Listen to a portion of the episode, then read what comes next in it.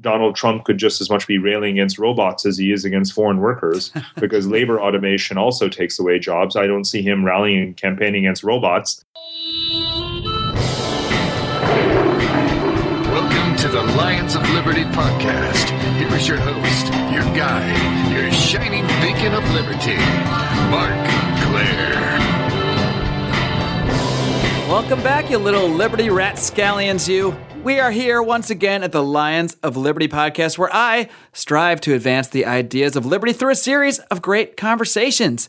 This is episode number 199 of this program. We are so close to 200, and it's going to be a special one. I'll tell you about that more later. Until then, you can find today's show notes at lionsofliberty.com slash 199. Today's show is sponsored by Health Excellence Select, an incredible free market, affordable, legal alternative to your standard Obamacare corporatized insurance. To learn more, head over to lionsofliberty.com slash health.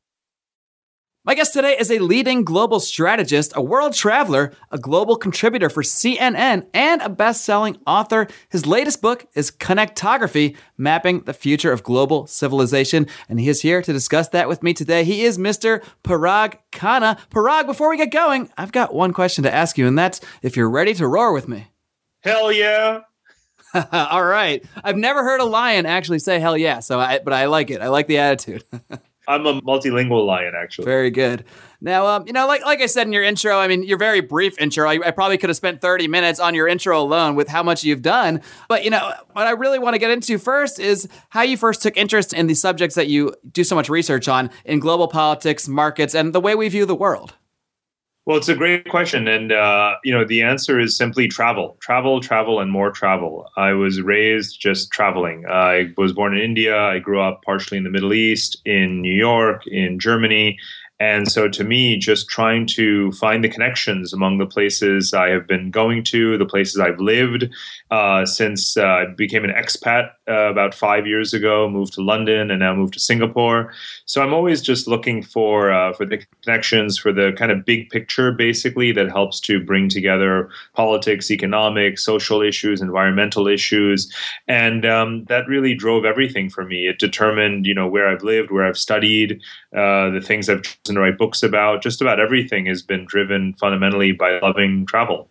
And in your youth, you know, when you decided to first travel the world, was that something that, you know, your parents or people around you encouraged you to do? Because I know in the United States, I mean, we're really not encouraged to travel that much, most of us anyway. Whereas in Europe and, you know, Australia, other countries like that, kids are basically are encouraged to take that gap year, as they call it, to get out and see the world a bit. So, well, what was that like from your perspective? Were you really encouraged to travel or is that something you kind of just decided on your own?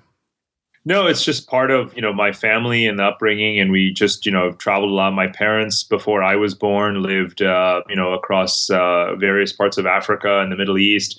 Uh, my brother was born in Africa. You know, we were both basically raised in uh, Abu Dhabi and Dubai before moving to America. So it's just part of you know who we are and it's it's what I've become. And you know I do think though that we can encourage it.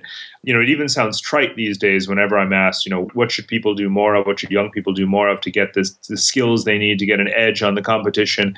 And my answer is in fact always travel. You know you mentioned the gap year for example that uh, Australians Europeans and others do. We absolutely need that for Americans as well. And it doesn't mean you have to leave the country especially if you can't afford to but we could be encouraging national service and taking a job or an internship, something civic, something even even commercial or business wise, but in another part of the country, in another part of the world. All of that is not a sacrifice; it's opportunity. It's what we should be encouraging people to do. I couldn't agree with you more because I mean I, have done a decent amount of traveling myself, not as much as you have, and not as much as I'd like to have done. But I mean, every time I've traveled, it's always been a rewarding experience. Not just because I've had fun and and seen sights and that sort of thing, but really just by meeting new people, by seeing their perspectives, you really do gain an insight into how people view the world, and that's what we're going to get into more now with your book Connectography. So in Connectography, you really challenge the way we currently view the world, which for most part, for many people, is it's basically strictly along the lines of what we see in our global maps, the borders of the world's nation states. So, why is this method of looking at the world becoming an increasingly outdated? Right. Well, that is exactly the operative question. You know, our maps are inherently biased towards the political world. It's as if natural geography comes first and then how we segment the world politically comes second into at the present count about 200 different countries but that is not necessarily the way the world is truly organized and certainly not the way the world truly works. So what I've done is to create a, a large set of maps and obviously a big thick book uh, to go with it that explains them to point out that you know the total length of international borders in the world is about 500,000 kilometers, you know, about, you know, 350,000 miles. Whereas the total length of all of the highways and railways and internet cables and oil and gas pipelines and electricity grids and so forth is about 75 million kilometers. So we expend a lot more energy and effort and investment connecting people and cities and societies than we do in dividing them. So, why is it that our maps only show the things that divide us? It makes no sense. And so, to me, connectivity is the true reality, and division is actually, you know, an artificial uh, construct. Now, division is important. There's all sorts of uses, important uses for countries and nations and borders, uh, very pragmatic purposes. I'm not one of these people who thinks that all borders should be brought down and we should live in one kind of, you know, chaotic society. I think that you know we can move towards things like that in a step by step and sensible way. But the more important thing is to appreciate that if you want to get to that world anyway, whether your vision is utopian or naive, if you want to get there, you should be focusing on the connectivity. You actually referred to maps in your book as one of history's greatest propaganda tools. Can you just expand on that a little bit? Absolutely, because you know maps have been used by political forces, whether by popes or by kings or by presidents and armies, to demarcate what is theirs and what is not theirs. And so, of course, uh, whether it is uh, Israel versus Arabs or India versus Pakistan or China and its many neighbors, you know, they put out their versions of maps to show what territory is theirs, and not just land, of course, but also at sea. They, uh, you know, portray what their exclusive economic zones are in the oceans. This is what's going on in the South China Sea right now. So the maps that we project and the maps that we can convince other people to accept are the ways in which we attempt to change the legal reality to suit um, you know what we want the ground reality to be and so in that sense maps have always been a, very very uh, important propaganda tool it's interesting because, in theory, when you think about what a map is, it's in theory just a tool for navigating the world, for knowing our way around. And you would think that a tool such as like that would need to be very objective. It would need to have a standard. However, really, especially upon reading your book, you really begin to realize that most maps are very subjective, especially in, in certain things that you mentioned, you know, contested areas in the Middle East, contested areas with India and Pakistan, their maps that they put out are going to be different from each other. So we can't just look at one map and expect to get a full view of the world. We need to take a much broader look at things. And that's exactly what you're doing in your book. Now, one thing you do mention, one term you use a lot in connectography is the supply chain society. So can you expand on that a little bit and just describe what exactly is this supply chain society and why is it just kind of ever increasing and what it's in its relevance today? Absolutely. Well, you know, the purpose of infrastructure is to connect, whether it's energy, whether it's transportation, whether it's communications. We are connecting. We're not connecting people, we're connecting uh, cities, we're connecting data right? And so when we do that, what we're doing is we're fulfilling this ancient urge for supply to meet demand. And I say that supply and demand is not just an economic principle. Supply and demand is really the most powerful force in the world. And what we do when we build out all of this infrastructure is we let the supply of energy, the supply of ideas, the supply of people to more seamlessly and efficiently meet the demand wherever it may be. So we have more people who live outside of their country of origin than ever in history. 300 million people, like one out of every, you know, 15, 16 people in the whole world lives outside their home country, probably because they're working somewhere else, right? They're fulfilling a function in the global economy somewhere other than where they're from, somewhere other than where you would think is their natural home. Money flows through these conduits, uh, you know, whether it's electronic banking networks, you know, data and our voice call that we're having right now over Skype. This is supply meeting demand. This is connectivity. And this is the supply chain world. And the more infrastructure, the more connectivity we have, the more supply chains flourish. And that is the fulfillment of this fundamental economic and social law of supply and demand.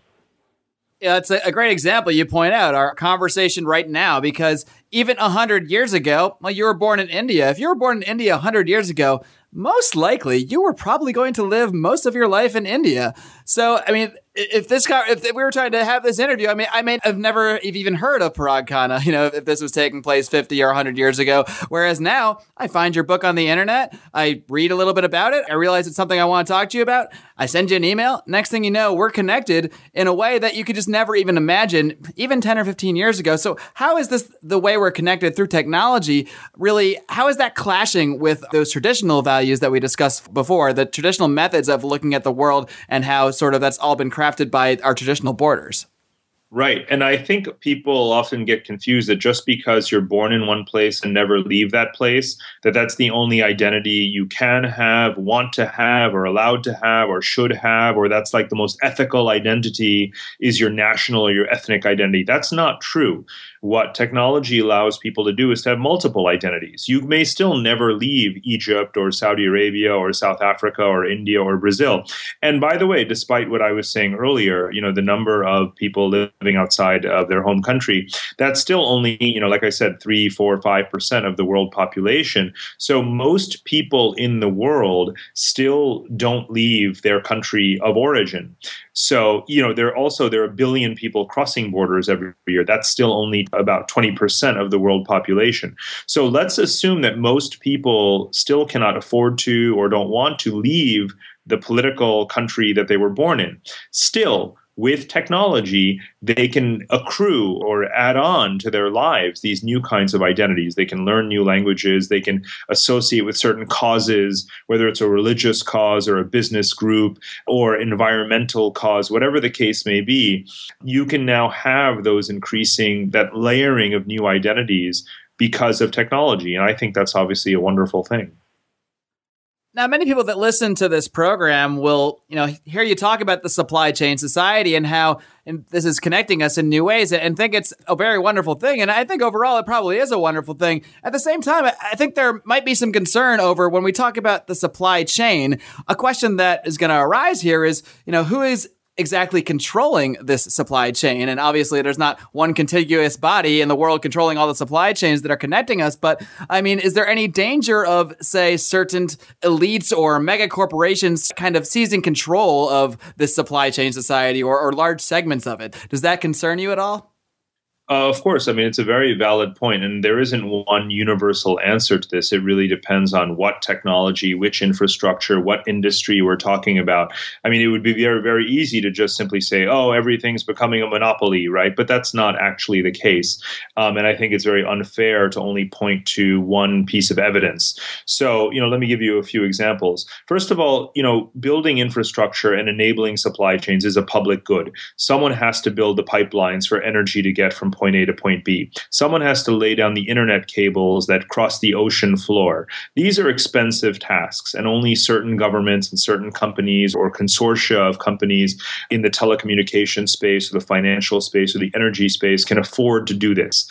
And it's a good thing that they've built up the capital to be able to do this. Otherwise, we wouldn't have energy flowing around the world. We would have very high energy prices, right? We wouldn't be able to have data calls for absolutely free because data would be very expensive. Data transfer would be very expensive. So we have to appreciate these public goods and these public utilities, whether they're provided by governments or by, by corporations, first of all.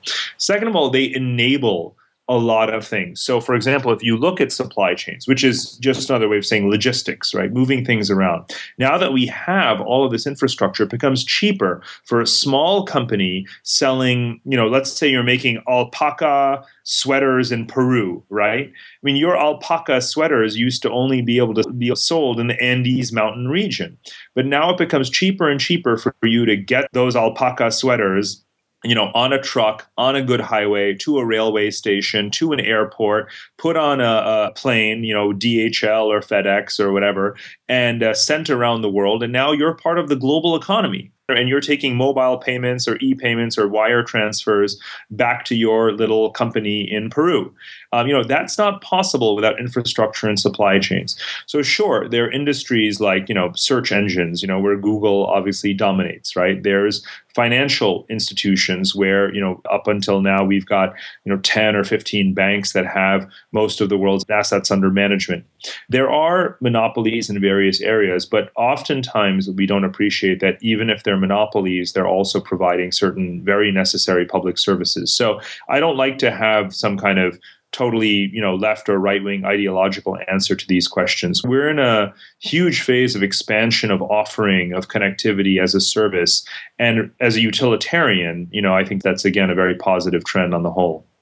Do you see this trend this supply chain society trend kind of helping many people get out of poverty. I mean, just in your example there, talking about you know the alpaca sweaters. You know, before that, maybe if someone is making those sweaters, they can only sell it to the 15, 20 people in their village, or maybe anybody, any visitors that might pass through. And now, like you mentioned, he can send these sweaters all around the world. He could build an alpaca empire now. And that just wasn't possible before this happened. So, I mean, do you see this as, as largely a positive trend then?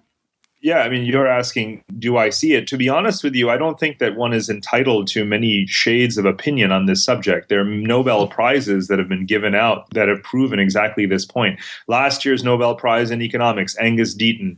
So, some years ago, Michael Spence from NYU. What their work has demonstrated in the grandest possible sweep of history is that it is precisely uh, connectivity to supply chains, integration of societies into the world economy, the rise of transportation networks and trade networks worldwide that has been the driver of global economic growth, that has been the agent of reducing poverty, that has been the way in which societies become uplifted and skills are built and, you know, sort of um, the latest technologies flow. There is absolutely no debate or dispute about this question whatsoever. You know, you mentioned you know how there's no dispute, and I think uh, among a lot of people there isn't. But you know, here in America, I'm not sure how much you're following the U.S. Uh, presidential election. You probably can't avoid it. But you know, we have a couple candidates on both sides of the aisle. We have Donald Trump, we have Bernie Sanders, and they both hammer home that this issue of trade and unfair trade, unbalanced trade, they're both very opposed to the TPP, the Trans-Pacific Partnership, which in theory, or so we're told, is supposed to really open up trade and make things easier, make the supply chain uh, society even more efficient. Now, I know this is something like a 10,000 page document, this TPP. I don't know how much you know about it, but do you think there is any legitimacy to the concerns that some politicians will bring up that I, I, presume is just echoing people that they see as their electoral base? Are there concerns to, I guess, something that isn't quite free trade, but maybe managed trade or something we might call corporatized trade, which is kind of the direction that they point to it as? Mm-hmm. No, these are very valid points. We can either talk about the specific or the general or both. So TPP and TP, TTIP, which is a European American uh, trade and investment negotiation that's going on right now, these are all part of a much longer term process of global trade liberalization, right? It began a century ago. We had the General Agreement on Tariffs and Trade, the Multilateral Agreement on Investment, the World Trade Organization, and so on and so on. And in every single decade, we have forces forces that are pro liberalization and opening and forces that are against it. Because of course there are winners and losers at the tactical uh, level when it comes to specific industries and their ability to move across the supply chain, across geography for wage arbitrage and so forth. So even though this trade liberalization on the whole, you know, does of course bring more people into the world economy, it does most definitely reduce poverty. Like I said, on a utilitarian scale, on a global planetary world social scale of looking at the net impact on 7 billion people, most definitely it makes more people better off. But within that, if you're Donald Trump or Bernie Sanders and you're making the point that, hey, wait a minute, the way these things are negotiated, either certain companies benefit because the ways in which they get to protect their IP and dominate foreign markets, or you know other companies where wages are cheaper and there aren't labor rights protections or environmental standards so their costs are cheaper and they win out and steal jobs that way. Those are all factually things that are going on. But that's a complaint about you know the competing strategies. It's a way of us saying hey one country is doing something that we think is unfair you know or they have an industrial policy and we don't have an industrial policy. That's all the tactical competition within this broader reality that a global economy, global trade, and global trade liberalization is ultimately a positive and progressive force. So I think that we have to appreciate that the debate is within that context. It's not an all or nothing debate whether or not we should be having trade. It's about the kind of, you know, the tactical and strategic disputes going on within that. And I think that is something that's fair. I can be for the TPP, and for, greater access for American companies to Asian markets and Asian companies to the American market, which of course brings down costs for Americans in many ways. And at the same time, I can say, hey, wait a minute, the US should be a bit more clever about how it negotiates these things and not give away too much without taking some at the same time. Sure, I mean, and that's what we always hear from Donald Trump. That he always says this is a bad deal. We're getting a bad deal. He never really gets too deep into specifics, but I think what he is trying to do more so than get into specifics is really play off uh, a general feeling in, I guess, heartland America of what you might say. You know, so many people have seen the manufacturing jobs and their wages fall over the last twenty years, and for bad or for good, a lot of people are pointing their fingers at, you know, at NAFTA, at the TPP, at these global trade deals and saying, hey, maybe I'm not thinking about global poverty and how that's being helped, but all I know is my situation isn't getting better. And I'm assuming that because there's these mega corporations and governments making these deals and I'm getting screwed, therefore, this must be sort of a, a negative thing. This must be something that they're doing for their own benefit, not necessarily the benefit of everyone. Yeah, but let's bear in mind that everyone in America is not the exactly 11% and shrinking percent of the labor force that is in manufacturing jobs that are going to Mexico or to China. So I don't believe that 10% of the American workforce should be speaking for 100% of American society. So I have great sympathy, as everyone should, for what happens when people in you know small towns in the Midwest, where you know they're either losing their jobs or their wages have stagnated, their working conditions aren't so great. You should definitely have sympathy for them. There's a lot of things that can and should be done for them around skills retraining, moving up the value chain, thinking about new services industries that they should be working in, and so forth over the medium term, not even just the long term, I'm not trying to make some kind of detached academic argument with the luxury of, you know, 30,000 foot view. In the medium term, even societies that employ more people in services rather than manufacturing wind up having higher wages and higher standards of living. America is itself a great example of that. Most of the American workforce is in services, and the, America is one of the richest countries in the entire world. So there is no question that it is very possible to be sacrificing, you know, more and more of these manufacturing jobs and either to other countries or to robotic labor because, you know, Donald Trump could just as much be railing against robots as he is against foreign workers because labor automation also takes away jobs. I don't see him rallying and campaigning against robots. You know, for comedic purposes, I wouldn't mind if he did start railing against robots, but that's another story. it would be hilarious. But the fact is that you know you can't have it uh, both ways. You can't just criticize trade and then not say what you're going to do about upskilling uh, the American workforce because the opportunity is there, as it ha- has been throughout history, uh, to provide people with new jobs and new skills that are ultimately going to pay more.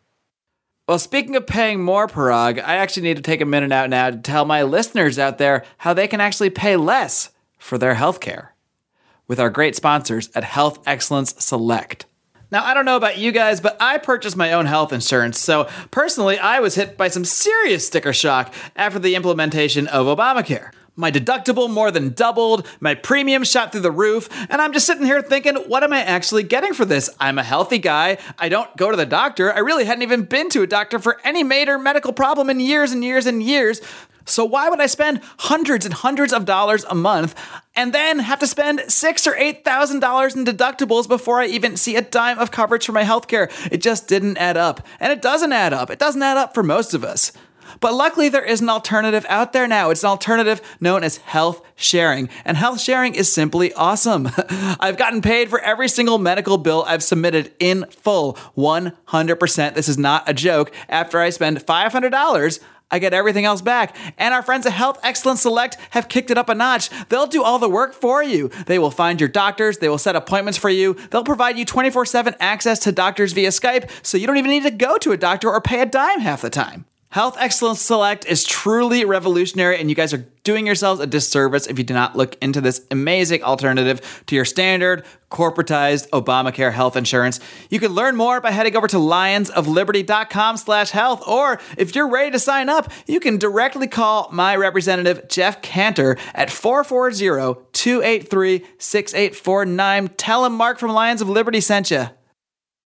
So, Parag, how do you see this ever increasing connected society? How do you see this affecting areas of war and peace because throughout history we've seen so many uh, wars that were essentially resource wars so many conflicts in the world due to resources. So is there any hope that this kind of greater connectivity between mankind can actually lead to a more peaceful society? Or is it possible that the other side is true that you know certain people in certain countries might actually see a lot of this as unfair justly or not and perhaps lead to even more greater conflict yeah, I'm really, really glad you asked this question because it was an area of research that I hadn't originally intended for the book, but it wound up becoming a, a very big part of it, and justifiably so, because we're actually at this amazing tipping point where we don't really need to have resource wars anymore. If you think about the mantra of like peak oil, you know, 10 years ago, the world is going to run out of oil and we're all going to be fighting over it, and China is trying to lock it up from the Middle East to Africa, right? And oil prices are going to go sky high. Now, fast forward to the present where oil is falling through the floor. They can't do anything to prop it up. It's going to be structurally low for our entire lifetimes, I'm completely convinced. And the reason is because supply is now exceeded demand, and because we're producing so much alternative energy, and because of technology, uh, natural gas, which is uh, taking a hold in markets around the world, is uh, not only cleaner burning than oil, but has become a global market rather than just a local or regional market. We have energy abundance. And therefore, even at a time when you have um, you know conflict between Russia and Ukraine, and you have Libya falling apart, and you have uh, tensions with Iran, and Iraq has collapsed, and you have tensions in the South China Sea, you can have a world that feels like it's blowing up, even oil producing countries, and despite all of that volatility, oil is collapsing. Why? And the reason is because supply is meeting demand. It's because there's so much supply, it's more distributed geographically, and we've built more infrastructure to get that energy from point A to point B. So there's no real reason for a conflict in one little corner of the world to derail the entire global energy industry or energy markets or send prices soaring. It's not logical, it doesn't need to happen, and it isn't happening. So this is an incredibly good thing the whole notion that we were going to be fighting resource wars 10 years ago has just disappeared. And that's absolutely because of connectivity. So that's one of the reasons why countries would be fighting wars, that's off the table. Now, it doesn't deal with water, for example. I could imagine water wars, but the irony of talking about water wars is that you could fight over water and it doesn't produce more water. So I think that we should be thinking about water in the same way that we think about some of these other essential commodities, which is, well, how do we generate more of it? How do we conserve it? How do we distribute it? Not how do we fight over it? So the logic of what has happened in a very positive way in the energy industry should be applied to other areas as well. It's interesting what you mentioned there about you know the price of oil and you know it used to be that we were told, you know, watch out for war in the Middle East because man, oil prices are just going to skyrocket if things get crazy there. But by all accounts, in some ways, things are kind of crazy there. You've got a, a, really bad war in Syria. You've got ISIS uh, expanding its reach in many ways, and yet it really hasn't affected our price of oil in the way that we're kind of told that these kind of regional conflicts will. I mean, is that all due to basically what you're saying? The fact that yeah, the, ISIS may take control of some oil and they may you know have a certain geographical area, but that's pretty much all they're affecting. They're not able to affect the global markets in a ways that maybe they would 20 years ago. Exactly. Again, I think that's all about distribution. And the more distribution you have of supplies, of technologies, the more access countries have, the more resilient they ultimately become. So, Parag, do you view that the world that the way is currently changing in the way that you document in connectography, do you think that this in any way sort of signals the end of the relevance of the nation state, or at least the way that we currently look at the nation state?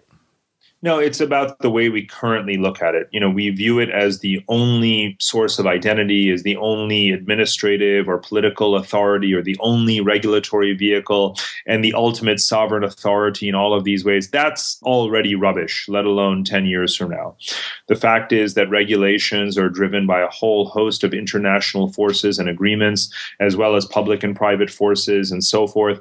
That's the provision of public services, the provision of welfare and security, which is really the sort of archetypical notion of what defines a state, are provided by private actors as much as public actors in most of the world. And of course, as we were talking about at the beginning, there's many sources of identity, not just the notion of your kind of ethnic nationhood.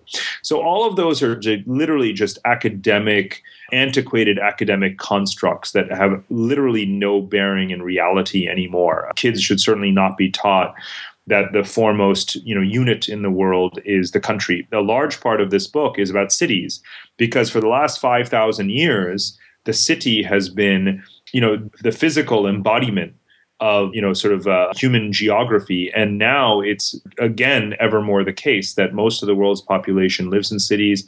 The urbanization rate is so rapid that by 2030 you know two-thirds maybe even three quarters of the world's population will live in cities. There are about 50 cities that completely dominate the world economy.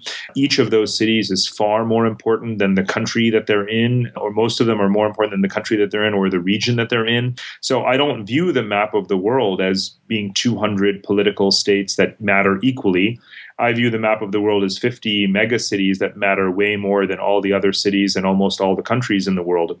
And they're not warring with each other, they're connecting to each other. And this gets to your question, obviously, about war and peace again.